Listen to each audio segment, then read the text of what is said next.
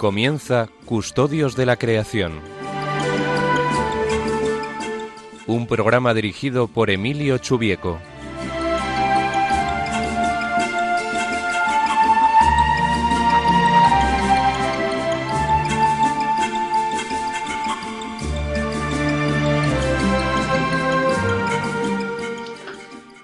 Tardes, queridos oyentes del programa Custodios de la Creación. Una vez más eh, acudo a esta cita mensual, tan agradable siempre, eh, todavía desde mi casa, eh, porque no podemos ir todavía al estudio, así que lamentablemente no podemos tener las llamadas de los oyentes, que siempre es algo que nos alegra mucho escuchar. Esperemos que en los próximos meses la situación del COVID vaya mejorando y podamos volver de nuevo a hacer el programa en directo. Em, el programa de hoy, eh, del mes de septiembre, eh, lo vamos a dedicar principalmente a presentar a las personas y al enfoque que va a tener el programa a partir del mes de octubre. Eh, con el inicio de curso va a haber un pequeño cambio, un cambio a mejor seguro, en el programa y van a encargarse otras dos personas de hacerlo a partir del próximo mes. Antes de presentarles a las personas que se van a hacer cargo del programa a partir del próximo mes, vamos a comentar el Evangelio del día en clave ecológica, si me permiten la expresión, como hacemos habitualmente, y también vamos a introducirla con una canción. Eh, hoy vamos a nos va a acompañar en el programa una cantante cubano-americana muy conocida seguramente de todos, se llama Gloria Estefan. Ella nació en La Habana, pero muy poco después de nacer, dos años creo que pasó allí, marchó a Estados Unidos, a Miami, y allí ha desarrollado toda su carrera artística. Es una persona, además de magnífica cantante y actriz, con grandes valores humanos, eh, preparando el programa estos días he visto una, una charla que dio en Roma, en un evento TED, eh, sobre la importancia que ha tenido la religión en su vida, en concreto a raíz de un accidente grave que tuvo eh, en los años 80. Esta canción que va a iniciar el programa eh, resulta especialmente entrañable por el contenido, pero también porque eh, la cantó eh, delante de Juan Pablo II con motivo del 50 aniversario de la ordenación del Papa. Así que es una ocasión estupenda para acordarnos de la gran figura de San Juan Pablo II, un santo muy cercano a la naturaleza, como bien saben nuestros oyentes, le encantaba la montaña, eh, se escapaba cuando podía eh, antes naturalmente de ser elegido papa, pero también cuando, cuando era pontífice escapaba cuando podía hacia la montaña, le, encantaba mm, contemplar esos bellos paisajes y bueno, si se me permite, creo que lo podemos nombrar casi como un, un santo de la naturaleza, un santo protector de la naturaleza eh, muy cercano a nosotros. Les pongo entonces la canción de Gloria Estefan, Más allá.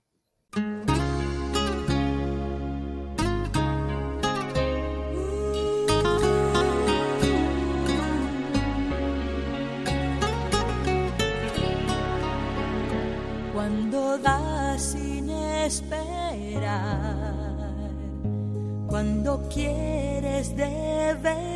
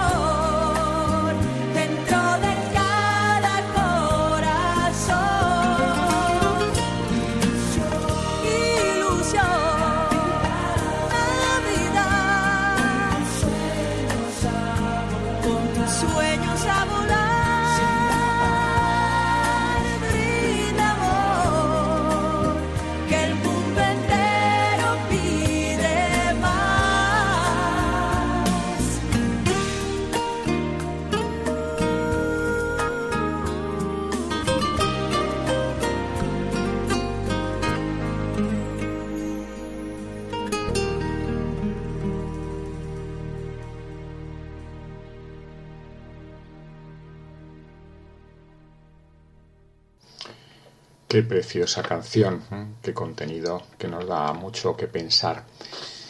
Como hacemos habitualmente, vamos a comenzar el programa leyendo el Evangelio del día. Está tomado de San Lucas. Un sábado Jesús atravesaba un sembrado, sus discípulos arrancaban espigas y frotándolas con las manos se comían el grano. Unos fariseos les preguntaron, ¿por qué hacéis en sábado lo que no está permitido? Jesús les replicó, ¿no habéis leído lo que hizo David cuando él y sus hombres sintieron hambre, entró en la casa de Dios, tomó los panes presentados que sólo pueden comer los sacerdotes, comió él y les dio a sus compañeros, y añadió, el Hijo del Hombre es Señor del sábado. Este Evangelio se ha comentado muchas veces como un ejemplo en donde Jesús pone eh, el amor por encima de, de, cualquier otra normativa, vamos a decir. Eh, las normas son importantes en la medida en que nos ayudan al fin último, que es el amor a Dios y el amor a los demás. Pero bueno, también en el marco de este programa me parece que podemos subrayar un detalle del Evangelio que muestra cómo los discípulos de Jesús vivían con muy poco, vivían de manera muy frugal. De hecho, pues están arrancando y comiéndose espigas para comer, pues porque no se ve que no habían comido en las últimas horas o, días, no lo sé. Y en el fondo, pues está indicando que, que vivían muy bien la frugalidad, la sobriedad de vida, que es una magnífica lección con un gran impacto ambiental, puesto que, como hemos dicho muchas veces en el programa, el consumo, el consumismo está en buena parte detrás de los problemas ambientales. Si fuéramos más frugales, si fuéramos más capaces de vivir con menos, los problemas ambientales serían mucho menores también. Estoy hablando, por supuesto, de las personas que, que tienen esa capacidad y otras muchas que desgraciadamente ni siquiera pueden consumir lo más básico. Como decía al principio, el programa de hoy lo vamos a dedicar a presentar a las dos personas que van a llevar el programa a partir del mes de octubre. La parte que dirijo yo, eh, la otra la seguirá dirigiendo Lorena, una vez al mes también. Así que a partir de octubre ellos serán los que conduzcan el programa y en el de hoy quería presentarles y comentar un poco cómo ven ellos el futuro del programa estoy seguro que va a ser muy interesante para todos. Las dos personas son Jaime Muñoz y José María Galán. Jaime es ingeniero de montes, eh, hizo su tesis doctoral sobre la fauna, sobre la gestión de la fauna, en concreto del conejo. Eh, eh, y trabajó bueno, con especies amenazadas, principalmente el lince ibérico y el águila. Y después de la tesis ha dedicado su actividad profesional al campo de la biodiversidad y la conservación de la biodiversidad. Yo le conozco por su participación en la Comisión Diocesana de Ecología Integral y también colabora con Caritas Diocesana. Y además está estudiando teología, si no tengo mal entendido. Así que es un nombre perfecto para relacionar estos dos campos de, de nuestro programa, el, medio ambiente y, nuestra fe católica. Bueno, buenas tardes, Jaime. Buenas tardes, Emilio. Encantado de, estar aquí y saludaros. A ti ya, José María. Buenas tardes. Bueno, la otra persona es José María Galán, que trabaja en Doñana. Qué envidia, ¿verdad? Trabajar en Doñana. ¿Quién, ¿Quién pudiera? Es guía, guía del Parque Nacional desde hace bastantes años ya y comunicador ambiental. Y bueno, dentro de su actividad en el parque, pues es experto en rastreo de fauna silvestre, ha trabajado en distintos proyectos internacionales. Ahora creo que está preparando, luego nos contará seguramente, un encuentro eh, sobre mm, la conservación ambiental y conservación de la fauna y algunas de las grandes religiones, ¿no, José María? Sí, efectivamente. Y buenas tardes a todos y al resto de oyentes. Y y nada, gracias por invitarnos al programa. Muy bien, pues nada, estupendamente. Pues vamos a charlar un rato, si os parece, un poco de vuestras raíces para acercaros a la cuestión ambiental. ¿Desde cuándo trabajáis en estas cuestiones? O me imagino que vuestra vocación ambiental viene de lejos, Jaime. Bueno, sí, nada, eh, en mi caso, pues un poco yo soy de, Cuenca, de, la serranía, de la serranía conquense, y bueno, pues es verdad que desde, desde pequeñito pues he, vivido más o menos en un ambiente, digamos, relacionado con la naturaleza. A mí, pues de alguna manera me atraía un poco ese, ese mundo, digamos, esos, los bosques, ¿no? Los, los grandes pinares que hay por aquí, por la, por la serranía de, de Cuenca, más allá del ambiente este, del ambiente humanizado, ¿no? aquí en Cuenca era relativamente fácil encontrártelo, ¿no? Y ahí fue esa, bueno, pues esa, esa inquietud luego, pues se fue eh, vehiculando al estudio de, ingeniería de montes, ¿no? Cuando ya vine aquí a Madrid, ¿no? Y luego, pues, después, eh, yo, vengo de un ámbito más agronómico, familiar, ¿no? Y, pero luego tuve la suerte ya en con, compañeros ahí en la escuela y luego ya también en el trabajo, pues de conocer a, compañeros realmente vocacionales que, me dieron a conocer pues el, el, tremendo, maravilloso mundo de la, de la vida silvestre, ¿no? Esa, diversidad de especies, compañeros pues muy vocacionales, ¿no? Que, que bueno, pues viven con mucha dedicación y pasión su, su trabajo, ¿no? Y entre ellos José María, José María Galán, que está Muy bien, José María, cuéntanos también un poco cómo llegaste tú al mundo de la conservación. Pues básicamente porque, bueno, mi padre tenía una pescadería en Matalascañas. En esa pescadería venía con mucha frecuencia el párroco, que era franciscano, don Juan le llamábamos, y también llegó ahí Felipe Rodríguez de la Fuente. Entonces, eh, aquí en Matalascañas, que, que, está prácticamente en el centro del Doñana Litoral, eh, esas dos figuras, el primero, eh, bueno, pues mi propio padre con la pesca, con eh, la cantidad de pescado que traía, las distintas especies, me, fascinaba ¿no? saber que cada pez era distinto, con colores, con texturas, con escamas, y eso a mí me, empezó a apasionar desde muy pequeño la primera parte de, lo que a mí verdaderamente me apasiona, que es el conocimiento, o sea, conocer y acercarme un poco a, a todas las especies, ¿no? Luego don Juan el cura, eh, que le llamamos nosotros, nuestro párroco, pues él también me, decía que, que, bueno, que la verdad que el mundo estaba lleno de, obras muy interesantes, de, elementos que, podrían llegar a acercarnos a una visión diferente del hombre, ¿no? Del hombre con la propia naturaleza y en sí con, la divinidad, Y ya por último, una de las ocasiones, yo era bastante pequeño, yo nací en 1972, yo no me acuerdo aún, pero mi padre me lo cuenta, en el 78, eh, empezaba a ir Félix Rodríguez de la Fuente por Doñana para grabar unos documentales y él pues le regalaba los, los peces que de alguna manera él veía que no estaban muy bien para el consumo humano, pues en vez de tirarlos se lo daba para que se lo echáselo a los milanos que tenían allí en un centro de recuperación. Y entre todo eso, pues, pues quizás esa sea un poco mi refer mis tres referentes a la hora de, de, eh, bueno, de empezar a, a, esa vocación que muchos hemos tenido y que todos tenemos raíces, sobre todo de mi generación y creo que Jaime también, con toda la filosofía que Fray Rodríguez de la Fuente nos, transmitió con, amor a la naturaleza y a la conservación de, la fauna ibérica. Sin duda, sin duda. Em, ¿Y el trabajo actual en qué medida os permite desarrollar esa vocación naturalista?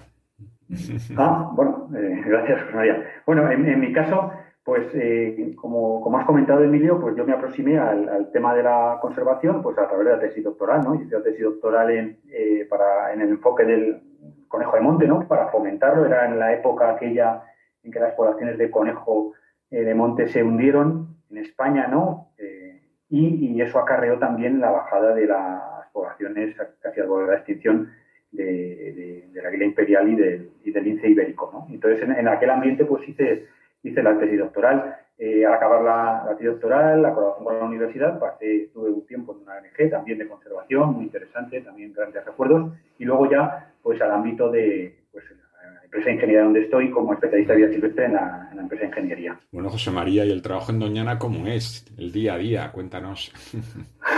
Pues a cada día su propio afán, o sea, cada día es una creación para nosotros, no, no es un tema que realmente no lo planteemos el día en el que nos encontramos porque todos los días nos ofrece nuevas oportunidades, nuevos retos y, muchas satisfacciones. Yo creo que es un trabajo muy satisfactorio, sobre todo porque yo me relaciono mucho con las personas. Intento acercar la naturaleza a las personas pues desde la experiencia directa sobre el terreno, desde eh, sentir la divinidad en una flor o en, un, en una mariposa o en algún elemento sensible. Para mí me gusta mucho la, la, la la contemplación. En esa gente, joder, que cuando te vemos en el campo parece que estás meditando. No, no yo no estoy meditando, yo estoy contemplando. Claro o sea, cada, cada, animal, cada planta, cada lirio, pues nos ofrece una lección. ¿no?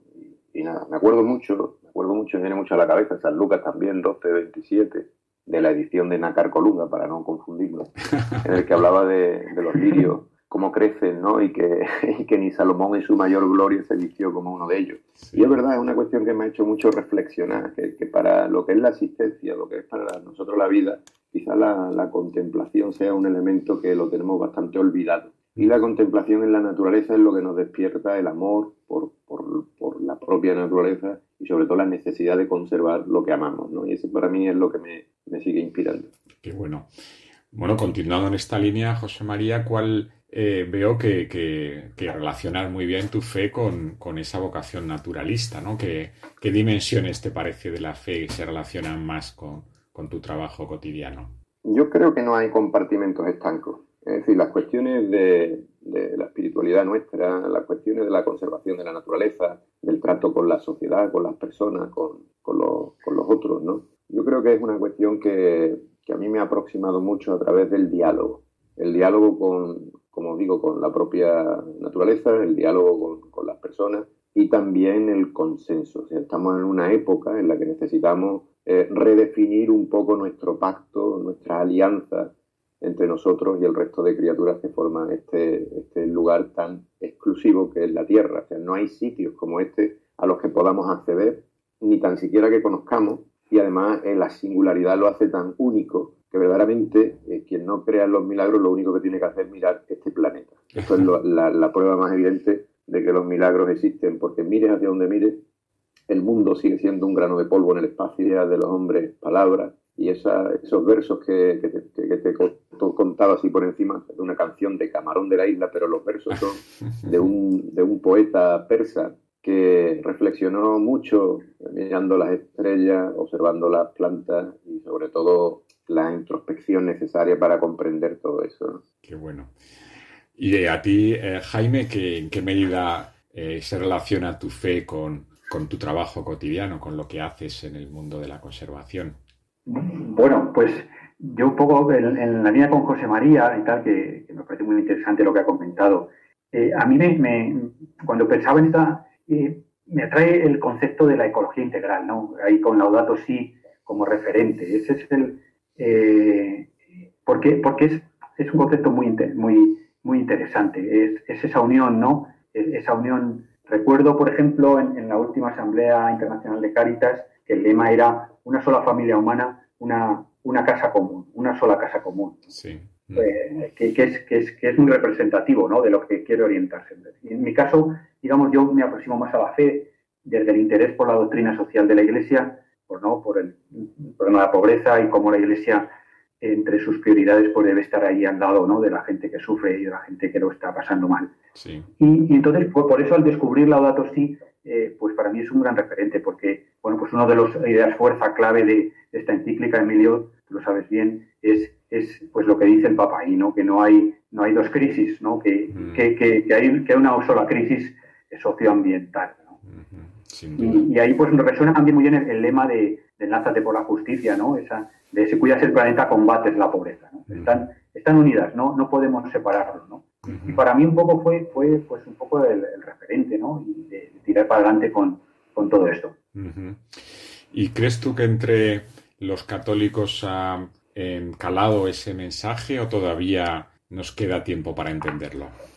Pues mira, yo quizás hace un tiempo, si me preguntas hace un tiempo, será más escéptico, pero yo creo que cada vez hay mucho más interés. ¿eh? Yo creo que el Laudato sí va calando poco a poco. Recuerdo, recuerdo una charla en, una parroquia eh, de Madrid, una charla también de Caritas, ¿no? en una parroquia de Madrid, donde, donde fue un grupo bastante eh, bueno, representativo de la parroquia, gente mayor, pero con gran interés, con gran interés yo creo que el mensaje ambiental está calando y cada vez hay, cada vez hay más preocupación. ¿eh? Podemos, pues se podría efectivamente ir más, más rápido, pero yo creo que, que, mejor poco a poco y que yo creo que va calando. ¿eh? ¿Y tú, José María, qué opinas sobre la percepción que tienen los católicos de los del tema ambiental? ¿no? ¿Hay, ¿Crees que hay alguna reticencia o vamos abriéndonos un poco más hacia, hacia estas cuestiones? Coincido con, con Jaime y sobre todo yo creo que, hay muy buena percepción y recepción actualmente, por lo menos a nivel local, a nivel en el que yo me muevo.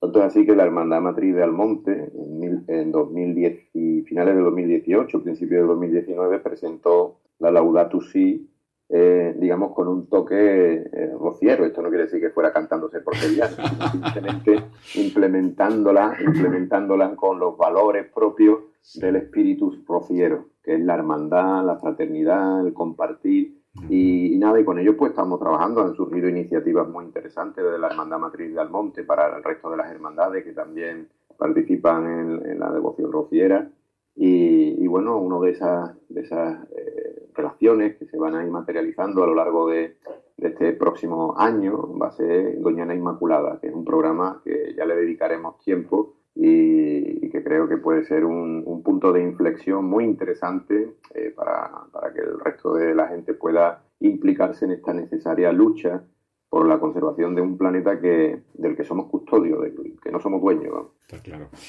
Eh, tengo un, colega que es profesor de la, de la Universidad de Comillas que ha trabajado sobre las ermitas de la Virgen y las devociones marianas en relación con la conservación de la naturaleza y hay realmente muchas está muy extendido en España y bueno el Rocío es un buen es un buen ejemplo no eh, la devoción a la Virgen allí está muy asociada a un lugar tan emblemático naturalmente.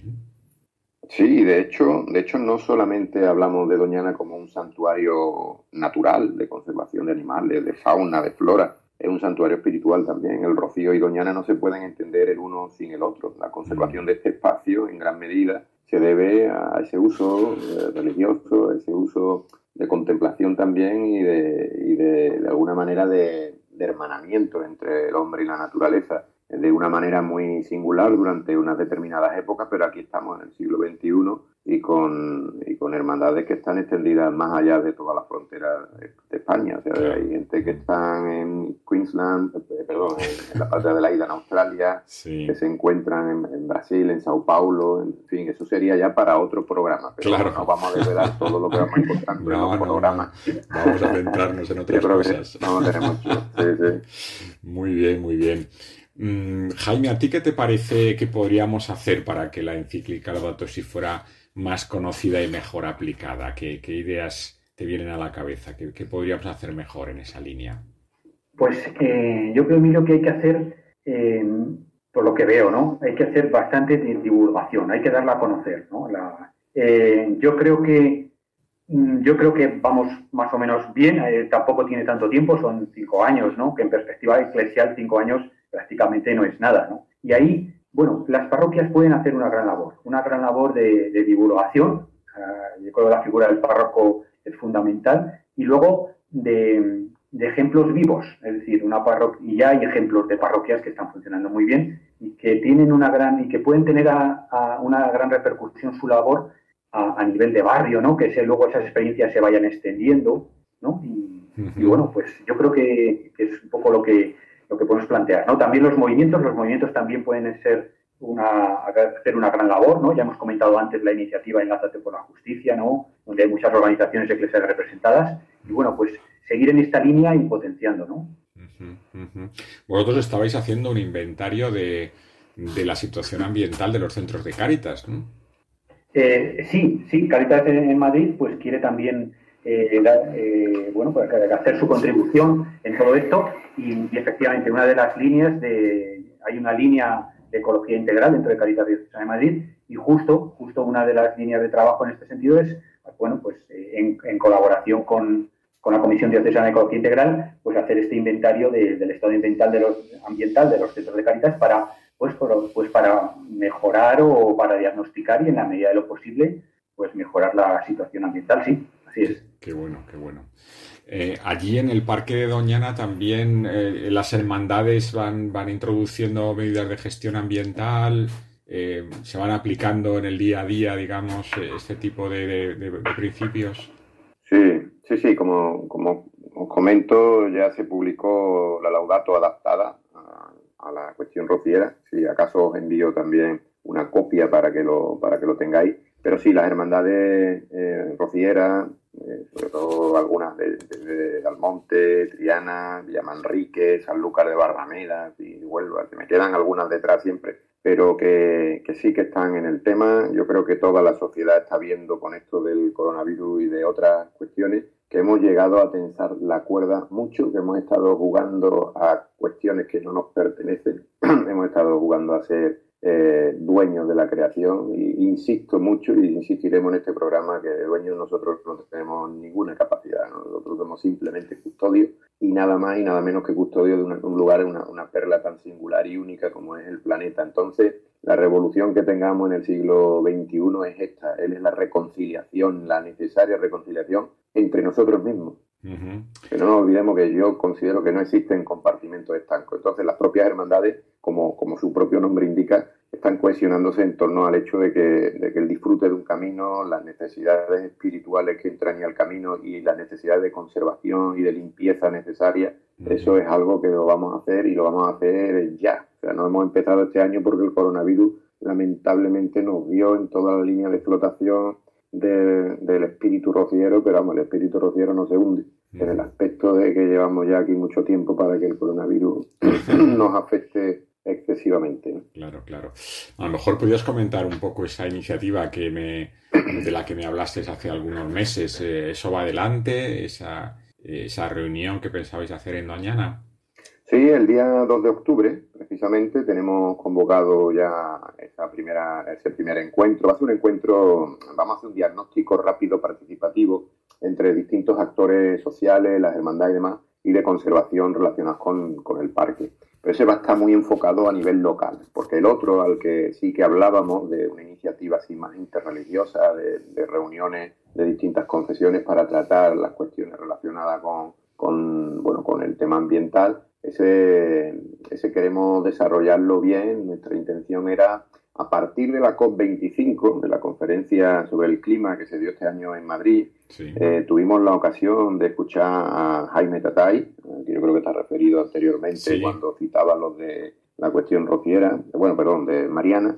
Y, y, bueno, fue una, una sesión magistral, pero muy, muy corta, ¿no? en la que se hizo una primera, eh, un primer esbozo de lo que podría ser el- la puesta en común de, la fuerza que tiene la, la religión a la hora de, de adoptar grandes cambios sociales como los que necesita nuestra, nuestra sociedad en este momento y el momento histórico en el que vivimos, ¿no? En el que, en el que cada, cada confesión pues tiene que dar lo mejor de sí mismo para, para hacer de este mundo un mundo mejor.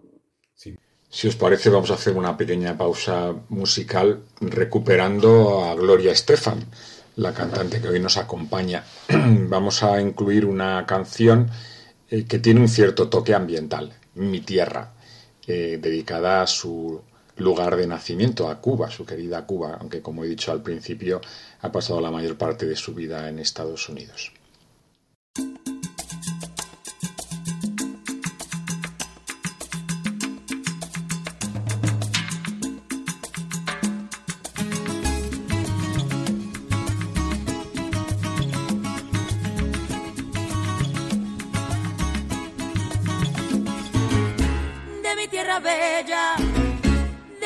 Santa.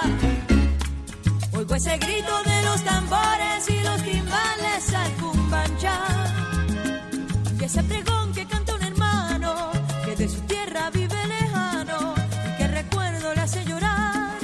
Una canción que vive entonando de su dolor, de su propio llanto y se le escucha penar.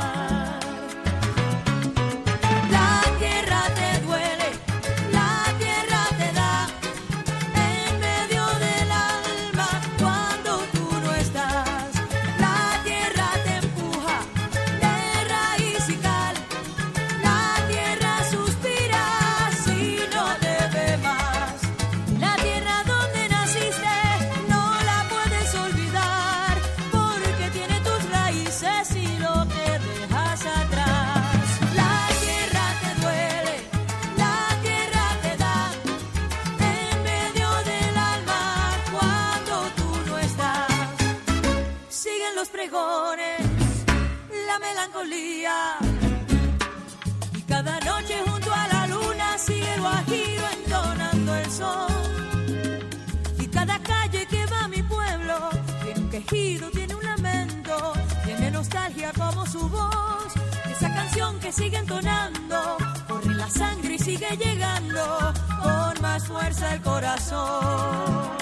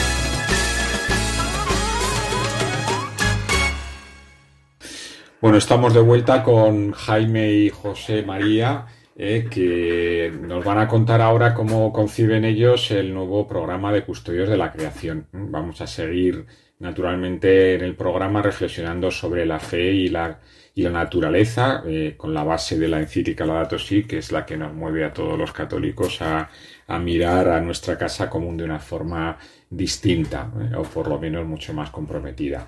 Eh, bueno, Jaime, si quieres empieza tú, cuéntanos un poco la- las ideas que, habéis hablado entre vosotros sobre el programa. Vale, sí, yo empiezo y luego, José María, tú me, eh, cuando quieras, eh, intervienes. Eh, bueno, pues si recuerdas hace ya un tiempo, Emilio, cuando empezamos a hablar de estos temas, de la posibilidad, pues yo coment- comentándolo con, José María, pues vimos que podría ser interesante plantear un programa donde el protagonismo lo tuviera la, la vida silvestre. ¿no? Creemos que pues puede ser interesante dar a conocer, dar a conocer el- las especies, ¿no? Eh, porque, porque solo conociéndolas, pues, pues como, como dice también la, la escritura, ¿no? Para, para poder amar hay que conocer, ¿no? y, y para, y no podemos proteger si, si no amamos, ¿no? Y, y, bueno, pues entendíamos que, que un programa que diera a conocer las especies, sus, sus problemáticas, sus, sus maravillas, sus relaciones, pues podría ser, podría ser de interés y contribuir desde nuestro, nuestro- con nuestro pequeño granito de arena a, a la conservación de la a la conservación de la biodiversidad. Y José María, si quieres. Sí, creíamos también muy importante que el oyente, de alguna manera, fuera partícipe de, de las reflexiones que allí lancemos. Es decir, hay muchas anécdotas que nos sucede a lo largo de nuestro día a día en la naturaleza. Y como os comenté anteriormente, el hecho de, de contemplar en sí es una forma de reflexión, de meditar. De oración, Y de oración es que cada, de oración, efectivamente, cada, cada, cada especie que tenemos delante de nosotros son unos auténticos héroes, son unos auténticos supervivientes. O sea, no es fácil, vamos, somos, no somos incapaces de crear especies hasta este momento. Podemos modificar genes, podemos hacer ese tipo de, de historias. Ya podríamos entrar en el nivel, digamos, ¿no? Pero, pero lo que es el hecho de hacer una especie viable ecológicamente funcional, y eso es muy importante, las especies no están aquí simplemente para que nosotros las contemplemos. Esa contemplación es una manera de aproximación, pero la especie en sí tiene una función. Esa función no la hemos designado nosotros y está aquí por una, por una razón mucho más compleja y en, y en ocasiones que no podemos llegar a entender. Y es muy, muy importante eso, hay cosas que no vamos a poder entender. Y es donde está la, la razón de, de la fe. ¿no? El hecho de que no existan planetas similares al nuestro es una cuestión para reflexionar o es una cuestión simplemente para amar aún más este planeta en el que estamos. Porque me decía un colega que se dedica al tema astrofísico y además me dice, bueno, pero, pero es que tú siempre eres un poco reticente a la hora de encontrar vida en otro planeta o inteligente. Y digo, mira, yo la vida inteligente incluso me cuesta encontrarla en este planeta. No sé vosotros en otros planetas lo que habréis encontrado. Sí. Pero si existiese vida del tipo que fuese en otro planeta, eh, ¿con qué currículum nos presentamos nosotros en ese planeta? ¿Para hacer qué? Eso es importante. Si este, que es nuestra casa, la tenemos como la tenemos, yo creo que aquí tenemos bastante tarea como para ponernos ahora en otras historias. ¿no? Entonces, pienso que, que eso es un elemento que intentaremos traer elementos de ciencia a elementos de cotidianidad, de aproximarnos pues a todos los, a todos los oyentes con, con las necesidades que ellos, ellos tengan. Pueden lanzarnos las preguntas. Nosotros ya intentaremos ir buscando las respuestas bien, bien asesoradas y, y compartirlas con, con todos, ¿no? Claro. Bueno, hay un, como la palabra ecología se utiliza tan abusivamente para indicar casi cualquier cosa, yo creo que una de las ideas importantes a transmitir o afianzar todavía más es que eh, si algo eh, es, es un sistema ecológico es porque todos los elementos que lo forman eh, aportan, ¿no? o sea, todos son importantes, todos son necesarios. Creo que eso sería una de las primeras Claro. cosas a valorar. ¿no? Sí, yo creo también, Sin duda. Emilio, eh, José María, yo creo que ahí la, la OTO sí eh, eh, también hace una gran contribución, ¿no? Una de las ideas en, en el ámbito este de la biodiversidad fundamental del Papa Francisco, ¿no? Está en el punto 33, ¿no? Donde destaca el valor intrínseco de las especies silvestres, ¿no? Sí. Más allá de la utilidad o que puedan ser interesantes para el hombre o que el hombre las pueda disfrutar o lo que sea, las especies silvestres tienen un valor en sí mismas, ¿no? Claro. En sí mismas. Eso es muy importante, ¿no? Destacarlo y divulgarlo, ¿no? Bueno, si, si Dios me da fuerzas y ánimos, precisamente quiero hacer la tesis doctoral en teología sobre esa cuestión, ¿eh? sobre el valor intrínseco, ¿no? En qué medida que las criaturas son reflejo del creador les da ese valor, más allá, evidentemente, del valor ecológico que tienen, pero también tienen un valor espiritual, porque Dios ha, creído que, ha querido que estén ahí. No están ahí por casualidad, ¿no? Al menos no lo, los cristianos entendemos que la providencia de Dios también aplica a, a las criaturas no humanas, ¿no? ¿Qué opináis de esto? Sí. Sí, eso, esto es un gran, un gran puzzle complejo en el que nosotros no tenemos todas las piezas ni tenemos la capacidad de contemplarlo todo en su conjunto. Hemos intentado solucionar algunos problemas y, por, en lugar de solucionarlo, para solucionarlo, hemos creado otros problemas nuevos. Entonces, claro, necesitamos saber bien saber cuáles son nuestras limitaciones. No pensar que no tenemos limitaciones como sucede hasta ahora mismo, no pensar que este planeta no tiene límite como sucede hasta, este, hasta ahora mismo. Y yo creo que el concepto en sí de custodia es lo que nos tiene que hacer reflexionar de cuál es nuestra escala justa, ¿eh? la justa medida que debemos tener nosotros. Y, y, hay otras tareas de las que nosotros, como decía también San Lucas 12:27, pues bueno, que no tenemos que preocuparnos en exceso. Lo que tenemos que ocuparnos de estos problemas que nosotros, sobre todo, estamos generando. ¿eh? Y, y, creo que eso es, eso es clave, es una cuestión clave. Cada pieza tiene su función, no vamos a conocerla así. Mira, solamente eh, en la identificación de especies aún nos quedan probablemente pues no se sabe, pero 150, 200 años hasta que tengamos el inventario total de especies del planeta. Sí. al, al, nivel de ciencia actual que llevamos. Siempre que no, no desaparezcan antes, ¿no? bueno, sí, están desapareciendo a un ritmo bastante alarmante. Estamos metidos precisamente en una extinción muy compleja y en la que nosotros tenemos parte de responsabilidad. Pero independientemente del número de especies, a lo que no vamos a llegar es a ver cómo se relacionan todas esas especies entre sí. A no ser que dejemos un planeta muy simplificado en lo que único que exista sea un desierto. Ya. Y eso no lo vamos, no lo vamos a permitir. Está claro, está claro. Mm. Eh, si me permitís, un poco cómo, cómo veis eh, un programa piloto, o sea, cómo sería la dinámica del programa, cómo lo habéis concebido. Jaime. Pues eh, sí, Emilio.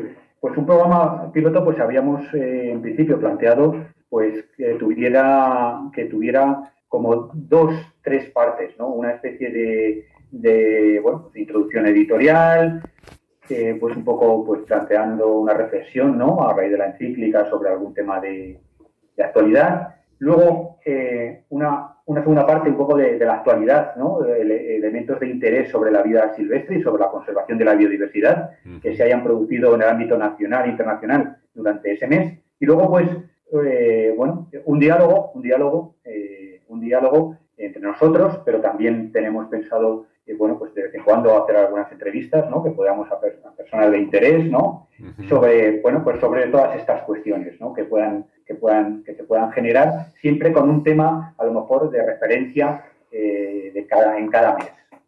Ah, María, un poco ese es el enfoque que queríamos. Sí. Uh -huh. Sí, perfectamente enfocado tal como lo acabas de expresar. Yo coincido plenamente con, con, esa, con ese esquema. Qué bueno. Eh, sí, Emilio, también comentar que, eh, bueno, nuestra, la idea también nuestra es darle un carácter positivo, es decir, el programa no está pensado para criticar ni para poner eh, ni, nada, simplemente nuestra idea es, bueno, digamos, de alguna manera uno de los objetivos sería pues levantar el interés y el amor hacia, hacia la naturaleza y hacia, hacia las especies silvestres, ¿no? Presentándolas, ¿no? Y en plan, en plan positivo, ¿no? Como poco cogiendo el testigo de lo que plantea Francisco al final de la encíclica, el caminemos cantando, ¿no? El caminemos cantando que, bueno, pues que, que, la, que la, situación que, que, muchas veces vemos que no es que no es que, que, que, da, que, no es buena, pero que no, que no nos quite esa alegría, ¿no? Esa alegría de caminar, de caminar juntos, ¿no? De caminar juntos entre nosotros y de, y de caminar juntos con el resto de criaturas con las que compartimos la red de la vida. Qué bueno. Sí, porque a veces creo que las personas que, las personas que tenemos más preocupación ambiental podemos caer en el peligro de, de abroncar, digamos, si me permitís la expresión, a otras personas, ¿no? En lugar de animarles, en lugar de mostrarles el valor positivo de colaborar, de hacer el esfuerzo, ¿no? A veces, pues, eh, uno recibe el mensaje como muy desalentador por parte de las personas que tienen más interés por el medio ambiente, ¿no? Y creo que eso no es, eso es contraproducente, me parece a mí, ¿no? Eso no, no anima, sino más bien deprime. ¿no? ¿Qué opináis? Sí, de de hecho, una de los, uno de los elementos importantes del programa es establecer esos diálogos y llegar a, a un consenso basado un poco en, en el otro. ¿no? El- tenemos que, la verdad es intersubjetiva en este tipo de, de cuestiones ambientales. Quiero decir, la realidad de un apicultor, de un agricultor, es diferente a la realidad que pueda tener un biólogo. ¿no? Entonces, nosotros tenemos que entender que, que el espacio está compartido, que el paisaje sin paisaje no existe y que de alguna manera, insisto, ninguno, ni el agricultor, ni el biólogo, ni el pescador, ni, ni quien sea, pues es dueño. Simplemente participamos en un escenario común que todos debemos custodiar y que todos debemos hacer que mejore. Y creo que tenemos mucho margen para, para poder trabajar en ese terreno de construcción muy constructivo y basado sobre todo en lo que necesitamos en esta época, ¿no? En esta época necesitamos darle a la gente un chute de optimismo, pues a través de la fe y a través de la pasión que cada uno ponga en su día a día, en su trabajo, ya estéis trabajando en una oficina o ya estemos trabajando en el campo a pie, a pie de monte. Algunas veces eh, los oyentes del programa eh, me han llamado directo y, y com- comentan como que qué pueden hacer ellos. A, veces son personas que, que viven en una ciudad, que no tienen demasiado contacto directo con la naturaleza.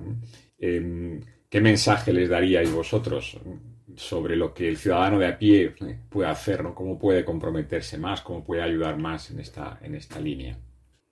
Pues quizás ahí sí que podamos ir dando muchas pautas porque cada vez tenemos más experiencia en, todo, en todas esas preguntas. De hecho, en nuestro trabajo cotidiano, esa es una de, de los principales elementos. Como decía Jaime al principio, la comunicación es fundamental. Muchas veces la gente no hace las cosas con maldad ni hace las cosas eh, con mala intención, simplemente lo hacen pues porque tenemos una costumbre, una costumbre que a lo mejor cuando éramos 5 o 10 en el pueblo pues no pasaba nada, pero ahora que somos 50.000 personas en el pueblo pues quizás sí que la cosa tenga mayor impacto, ¿no? Entonces, eh, dar medidas concretas de la responsabilidad del uso, del amor por el agua, por ejemplo, el agua limpia, el agua que podamos utilizarla con racionalidad, el hecho de que tampoco abusemos de la cuestión de la energía, que estamos eh, continuamente, bueno, pues eh, consumiendo en el aspecto de, ser responsables en, todo lo que los productos nuestros, los españoles, los de proximidad, los que estén más cerca de nuestros hogares, le activamos la economía también, eh, llenamos parte de, ese vacío que se ha ido dando en el mundo rural. Yo creo que todas esas cuestiones son prácticas y son decisiones que la gente va a empezar a tomar. Todos tenemos que empezar a tomar decisiones porque el tiempo apremia. Sin duda, sin duda. Bueno, seguro que, que los oyentes estarán entusiasmados con el programa, van a aprender mucho y seguro que, que vais a ayudar mucho con el programa. Yo espero que también sea muy útil para vuestros compañeros de trabajo que a veces eh, no conocen bien lo que la fe puede aportar a su, a su visión de la naturaleza. Yo creo que tenemos ahí dos labores muy bonitas que hacer. Explicar a los católicos lo que se pierden si no, si no miran a la naturaleza con ese cariño y también a los no creyentes eh, lo que se pierden sin mirar a la naturaleza sin fijarse quién la, quién la ha hecho, ¿no? ¿Qué opináis sobre esto? Sí, yo creo que yo creo que llevas razón, Emilio. Eh, yo creo que bueno, pues cada podemos nuestra pequeña contribución, ¿no? Yo creo que bueno, cuando lo planteamos nosotros no tenemos ningún mayor interés, sino que dar a conocer, como hemos dicho, la vida silvestre y, y también, pues no, lo que tú has comentado, ¿no? Fomentar ese, ese interés, ese interés por las especies, ¿no? Y cómo las especies nos pueden, nos, nos, nos remiten a un, a un más allá, ¿no? A, un- a otras cosas, a otras cosas que, que, que están muy bien recogidas en, en la, en la encíclica, ¿no? Y, y, ahí y, también pues hablar un poco de la, de la tradición ¿no? de la iglesia. Tenemos como referente a San Francisco no San Francisco de Asís como ese referente no para todos no creyentes y no creyentes no referente en, lo que es el cuidado de los pobres pero también una gran sensibilidad y, y amor hacia los animales no y hacia y hacia la naturaleza no toda la tradición toda la tradición de monacal no de, de cómo bueno pues a través de la naturaleza tantas personas se han encontrado consigo mismas y con Dios, ¿no? Claro. el- Claro que sí. María, no. De hecho, los, los lugares de, de contemplación y de culto suelen ser lugares de gran valor natural ¿eh? y hay muchos, eh, muchos pa- parajes protegidos en la tierra que están custodiados por, por eh, órdenes religiosas, tanto cristianas como no cristianas, pero bueno, el cristianismo, desde luego, muchas de ellas. Aquí tenemos unos cuantos ejemplos, como Montserrat u otros muchos, ¿no? que, que han sido preservados con un gran valor natural gracias a esas comunidades religiosas. Sí, sí, sin duda, y de hecho eso es algo que también nos ha motivado mucho a reflexionar sobre los objetivos del, del programa, que esa relación de, esos santuarios espirituales en esos sitios de recogimiento, santuarios naturales, es lo que nos ha dado, y no solamente ya en tradiciones nuestras occidentales, sino por ejemplo en Australia, una de las montañas más célebres, Uluru, que es un monte que le llamaban los ingleses Ayers Rock, durante mucho tiempo ha sido el principal atractivo turístico del país en cuanto a cuestión etnográfica, de naturaleza, etcétera. Pero el año pasado, precisamente en 2019, la comunidad local de allí decidió que aquello iba a volver a ser sagrado. Que ya no se iba a dejar que los turistas subiesen otra vez ahí al templo, hasta digamos, al templo suyo, que era una roca, Sí, y coincide que está en el centro del desierto del país, ¿no? sí. Y ellos, pues, de manera eh, colegiada, por decirlo de alguna manera, entre todos llegaron a un acuerdo y decidieron que, que al turista se le iba a dar otras cosas, que hay muy valiosas, pero que ellos han considerado que, que parte del, del deterioro de su, de su sitio, de su forma de vida, se debe a que los lugares sagrados no se estaban destinando precisamente a, a lo que era, ¿no? a la meditación, a la contemplación, sino que llegaba la gente allí, sacaba un selfie y se iba y total, que ellos han pensado que hay otra forma de hacer las cosas. ¿no? Sin duda, sin duda. Muy bien. Bueno, no sé si queréis añadir alguna cosa antes de cerrar el programa de hoy. Como el próximo ya vosotros lo, lo conduciréis. No sé si queréis darnos alguna pincelada sobre la temática del primer programa o, lo dejamos a la curiosidad del oyente.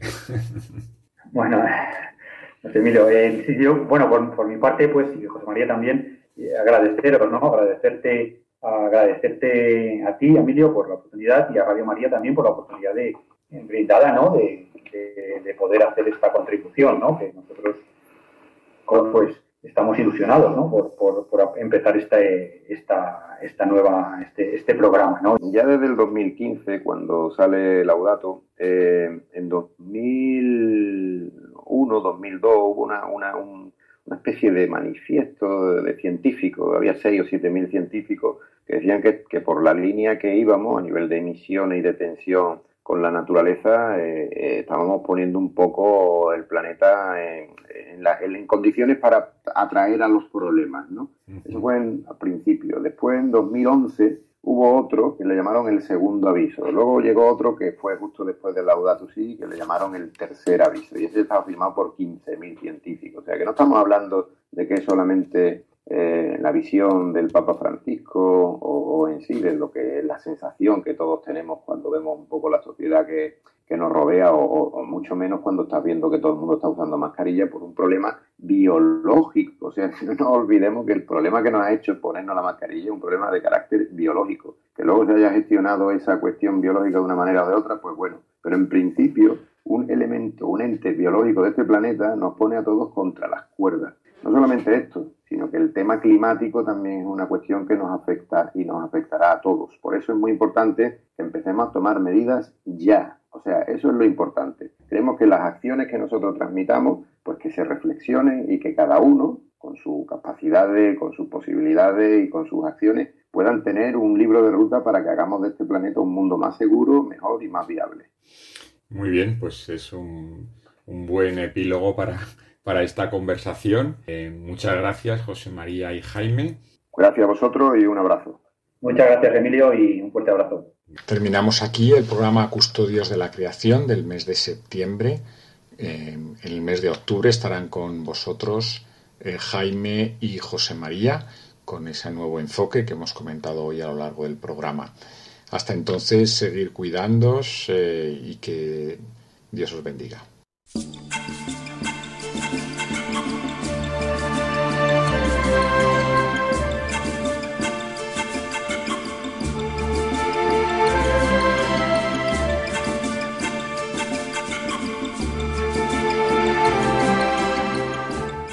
Acaban de escuchar el programa Custodios de la Creación, dirigido por Emilio Chubieco.